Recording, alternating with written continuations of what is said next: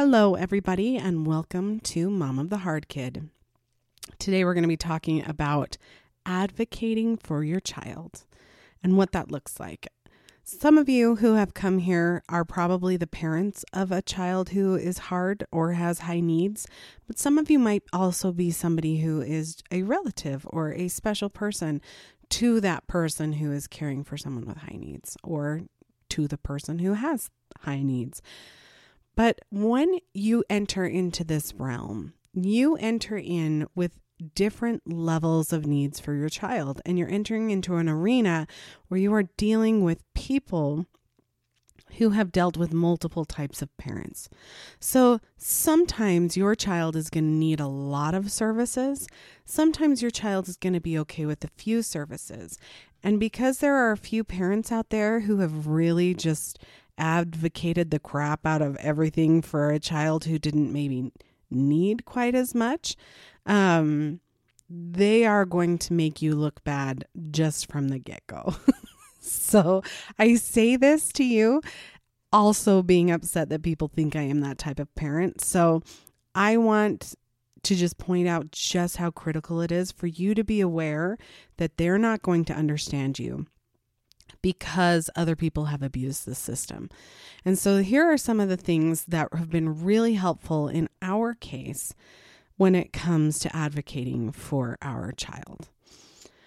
So, the first thing that I recommend for anybody who wants to advocate for their child is to learn everything they can about your child's issue. I want you to read all of the books. I want you to go and Google about what are the best books in your area. And if there are not a lot of books in your area, I want you to look up scholarly articles. I want you to know as much and more as the people around you. Now, you have to do this with a humble heart. You cannot just steamroll people because they will not appreciate that kind of approach but you need to be educated. I remember when I went into my daughter's evaluation at school, and the psychiatrist or psychologist, the psychologist of the school, didn't believe me. She was so rude and she didn't believe me. And I kept trying to be like, I must be, you know, I must be wrong. She must know because she has an education. But one of my friends said, you shouldn't be the smartest person in the room about this. They should know something. But the fact is, a lot of these people don't. I, I will be absolutely critical of the quality of education these people are getting because it has never come up as a benefit up until this point. I actually have one lady that has been really good. So I will throw her in here. But um, a lot of people just have no clue. And so you're not going to want to rely on what your these people know. You're going to want to know it yourself. So, learning everything you can about your child's issue. In our case, it's reactive attachment disorder, it's anxiety, it's PTSD, it is ADHD. Learning everything I can. So, not only do I want to know, and me being the person that I am, I want to know more than everyone, but I also want to be able to keep up with what they're talking about. When they are making references to things, I want to know what they're talking about. And I can, in, in my knowledge, then say, you know what, that doesn't actually work for us. Or, you know what, that actually, um, I know what you're saying about that, but this is actually how it shows up better in our situation. And just, just knowing everything you can. It is worth the investment to buy a few books it is worth the investment to read. I mean, you don't even invest in the scholarly articles almost ever. You can get a lot of those for free, and a lot of those you're not going to find in your books. So I totally recommend going that route. I also recommend going the route of, and I say this with caution, like support groups not because they are as supportive as you were going to hope that they'll be, but because you'll get a lot of information. You'll glean a lot of information about what this looks like from other people so that you can compare and contrast that to yourself. So when the therapist is like, Oh, I'm sorry, this doesn't show up like this, you can say, Oh, I bet you think it shows up like this. Well, in our case, it shows up like that, which you can also notice happens in other people in the group. It's always really nice when someone in the group is like, "Oh, here is the exact situation happening with us has happened with you." Like it's the best when you can realize that you're a little bit validated in the experiences that you've been having with your child. So, the second thing that I recommend when it comes to advocating for your child is learning how your child reacts to things. I want you to know your child better than any of these people know your child. And while that sounds, you know, kind of basic, if your child is in daycare or has a nanny or has another caregiver of some kind, there's sometimes a chance that you don't know your child as well as some of these caregivers. If you don't know your child as well, you can ask the caregivers, you know, what are some of the things that trip my child's trigger? What are some of the things that I need to watch out for? But you, if you're going to advocate for your child, you need to know the weak points of your child. And if you want to get that information from the child's nanny or from the daycare center or from um, a teacher or anything like that, don't hesitate to get that information from them don't don't you know beat yourself up and be like i should know this you should know it so ask them and and then you'll know it um but when you know how your child is going to react to things you're able to go into these meetings with the 504 or the um, iep meetings and you're able to say i see what you want to do with this but that's not going to work for my child because my child is more driven by A, B, C, D, E, F, G. So if we could tune it that way, that would be a better thing. So I'm speaking mostly of school, but this also would work any, you know, even if you're at the park.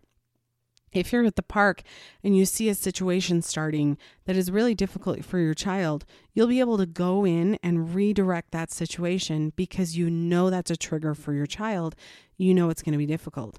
One of the things that we have that I absolutely hate is food coloring. I cannot give my youngest child food coloring. She turns into a monster for at least 48 hours it is not worth it to me to deal with a monster for 48 hours so that I can appease somebody else on whether or not they are giving their treat and how and how validated they feel by giving their treat.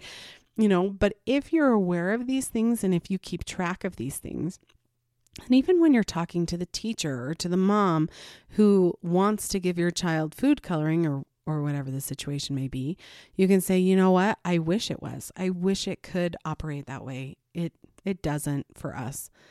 Unfortunately, we're one of those people that they tell all the stories about it. It's us. If you give my child uh, colors, she'll do A B C D E F G. Like, and and it's not worth it to me. And and even though there are some people who are not going to understand, I think you're going to find that most people understand, and most people are like, oh, okay, you know, because you know you know, you're not just saying it for no reason. You're saying it for a reason. And it it kind of also, you know, just to just to sort of say this, it does suck that you have to defend your actions to everyday people that have no clue. Um we should be able to just say I don't want to give my kid food coloring because I don't want to. And that should be fine. But unfortunately, that isn't what you come across most of the time. Anytime you sort of adjust from the normal narrative, everybody gets a little, I, I guess, off put, I guess is, is put off, a little bit annoyed by the way that you're approaching things. You know what? You got to let that be okay because you're going to encounter that. Your life is hard enough. You can't spend the extra brain space worrying about whether Miss Sally is concerned about whether or not you give food coloring to your child. You just have to say, "No, I'm sorry. This is what we're going to do because if if we don't, this is what happens." And and, and you know, sometimes I'm like, if when someone who knows this is like, "Can I give your child this?" I'm like, "Only if you want to watch them for the next 48 hours." Like, you know, you can you can be funny, but but do know how your child reacts to things. Learn their responses all of those things are going to be beneficial to you when you're advocating for your child. So, number three that I have is talking to the schools, the therapists, and the doctors. I know that there is a hospital that they come together and they add all of the caregivers into one room and they have a meeting and everybody gets on the same page. And I know when you go into your IEP or your 504 plan that they try to do that, but they don't include the doctors. That's just for school. And you end up like having a disconnect. But the more fluid conversation you have between the school, the therapist, and the doctor, yourself, you're the one, you're the one they're going to talk to. Your therapist is most likely not going to call your pediatrician. Your pediatrician is most likely not going to call the school, and the school is most likely not going to call the therapist. So, you're going to have to be the intermediary for these people. You're going to have to be the one that talks to all these people. So, you're going to have to know the part from the therapist. You're going to have to know the part from the doctor. You're going to have to know the part from the school.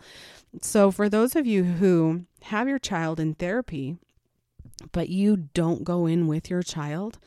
So, if you have a child with reactive attachment disorder, which I do, they do recommend you go in with your child. But if you have a child who doesn't and you're not there, you still need to get good communication with your child's therapist so that you can be on the same page and it's they're not going to want to because one of the reasons that you have a therapist is so you can talk privately. Well, if your therapist is worth their muster, they should be able to offer you information without offering you anything private that has been talked about. Now, I have a problem with, you know, really young children, you know, having secrets with anybody other than their parents, but that might also be because I have a child with reactive attachment disorder. And I'm like, nope, you better keep me in because you have to have a home base. It just has to do with attachment it can be very difficult if you if you take any of that out but you want to have the information and one thing i recommend is when your child gets a diagnosis get a letter from the doctor get a letter from the psychiatrist get a letter from these people who have diagnosed your child so that you can keep it in a file and you can take it to the iep um, meeting or the 504 meeting or just your school and say, you know, like like I have a child who has a hearing impairment. Yes. Um, he wears hearing aids. So you can see that he has a hearing impairment, just like you could see if he had glasses, right? Like you can see that part. But so I don't need to go in and take a diagnosis of him having a hearing impairment. But if he couldn't see that he had the hearing impairment, I would take it in and say, hey, my child has a hearing impairment. Um, is it okay if his teacher uses the microphone? Which almost every class that we've ever had uses the microphone anyway. But but I could I could do that. I would want to do that. So taking that information in to the school, to the um their oh, what am I trying to say? Therapist to to whoever the 504. That's I think what I was thinking. To the group, to the school psychologist, and saying, here is, you know, where I am telling you this is coming from. Have that ahead of time, have that ready, and then you won't be scrambling when you finally do get your meeting. Because if you request a meeting in, I think, every state, but I, I of course don't know every state. Um, if you request a meeting, they have to give you a meeting within a certain number of days. So I'm also going to throw this in here too, where number four, um, learn your state's special needs law. Our state has a like a PTA kind of outline for the whole state regarding this. And it will tell you how many days from when you request a meeting till when you have to have your meeting and how many days of evaluation you have to have. And it's really long. Like it's a really long thing, but it is worth putting the time in because if you do not put the time in, then you will be putting the time in later or dealing with the consequences of not having that. You want to learn your state's special needs requirements. Um, you want to know how your child fits in. My child actually fits in, I think there are nine parameters and any one of those work, and my child fits two of those parameters. But they are kind of obscure, because my child's um, behaviors don't show up for quite a while. So she meets a lot of other criteria and then she hits a point where she can't maintain that kind of energy of like trying trying to do all the right things and then she just implodes. She just loses it, right? So so they tend to be like, "Oh no, that doesn't count. That doesn't count." And they tried so hard to dismiss me, and I was just like, "You guys, like she fits this and she fits this." And she does it based on what the doctor said, based on what the psychologist said, based on what the therapist said. Like, come on. But because the lady didn't see it in her video monitoring of the of the preschool class for an hour one day, she was like, No, your child's really, really well behaved. And I was like, I told you that in the paper. I told you she would be well behaved until she can't be well behaved anymore. So, um, learn your special education laws because there are so many things where I say, nope, actually, your opinion only matters this much. This therapist's opinion and this psychologist's opinion and this pediatrician's opinion actually holds a lot of weight as well. So I will, don't be afraid to go over someone's head. Maybe that should be number five. don't be afraid. Don't be afraid to go over someone's head. I mean, always give them the respect of, of approaching them first, but don't be afraid. Number six, if you, oh, if you get the runaround, just keep calling or go in person. I know that it's a little intense, especially when you've you know met up against people who are kind of like a brick wall to you where they don't believe you and they don't care and they're so overwhelmed with like the moms that come in and they're like my child has the sniffles i need you to create a bed situation for him where he bunks with his best friend like you know when those kind of things come in and they they don't want to deal with you and they don't care keep calling.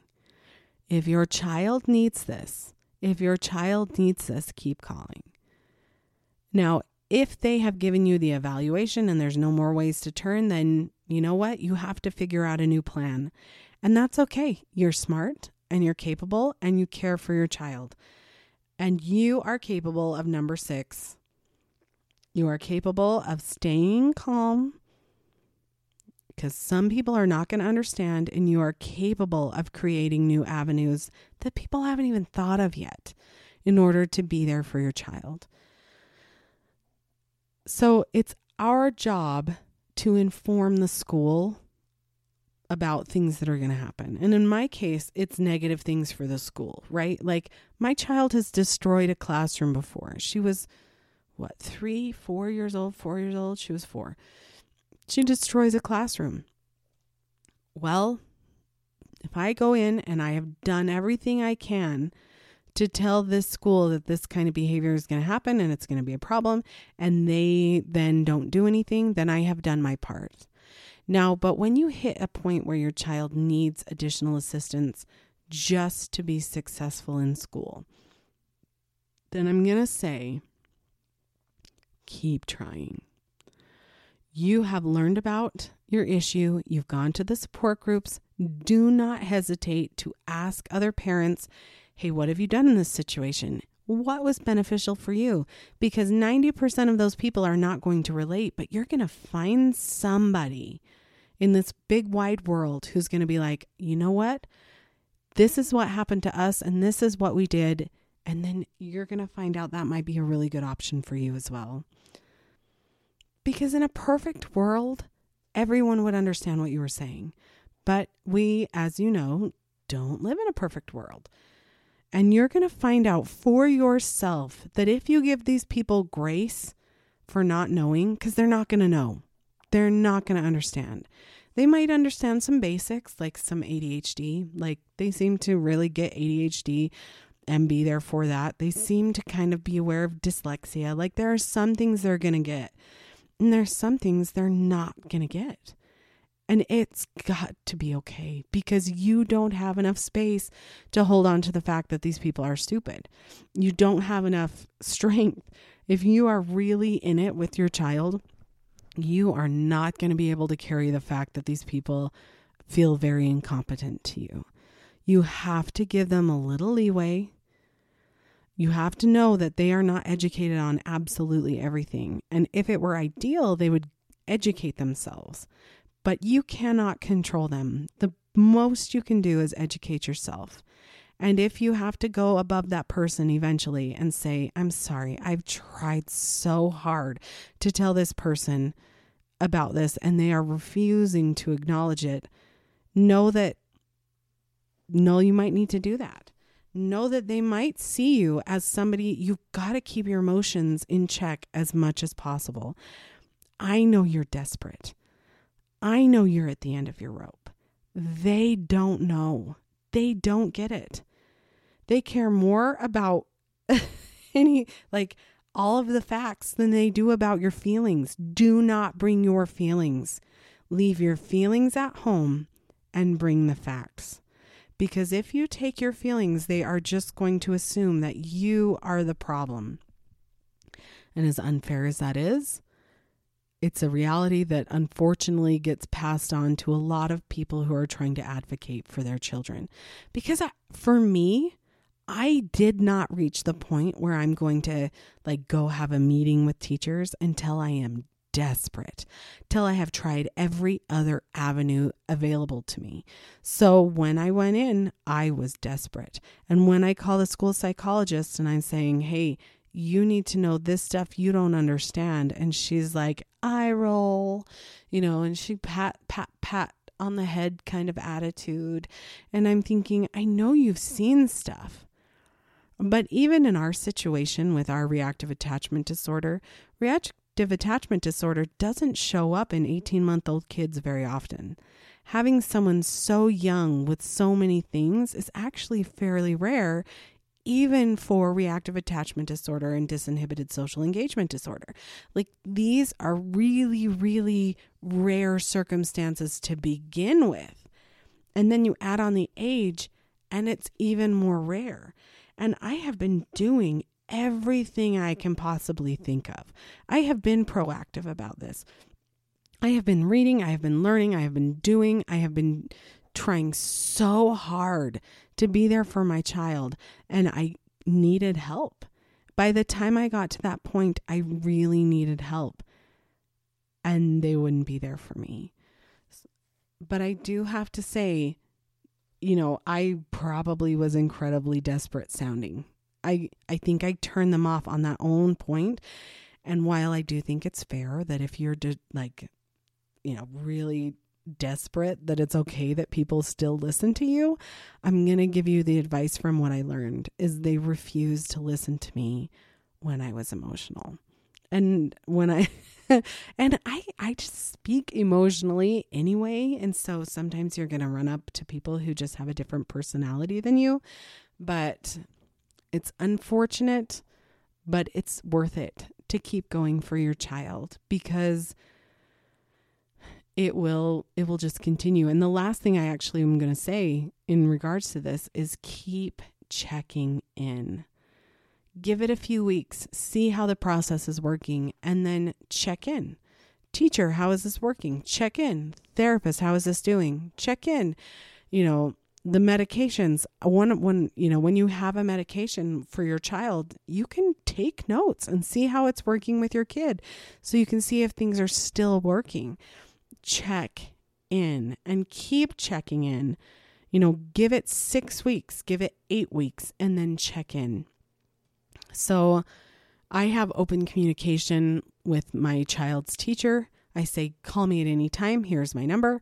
If you need something, call me anytime because I am responsible for this child.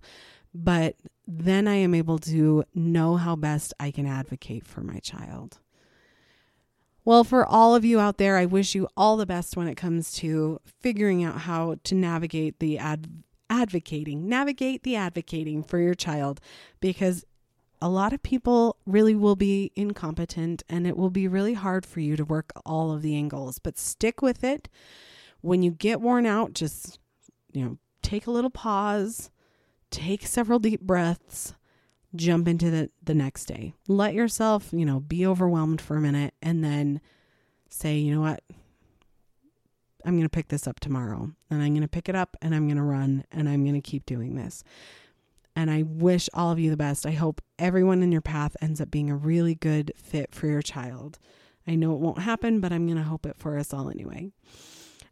Thank you so much for joining us and have a great day.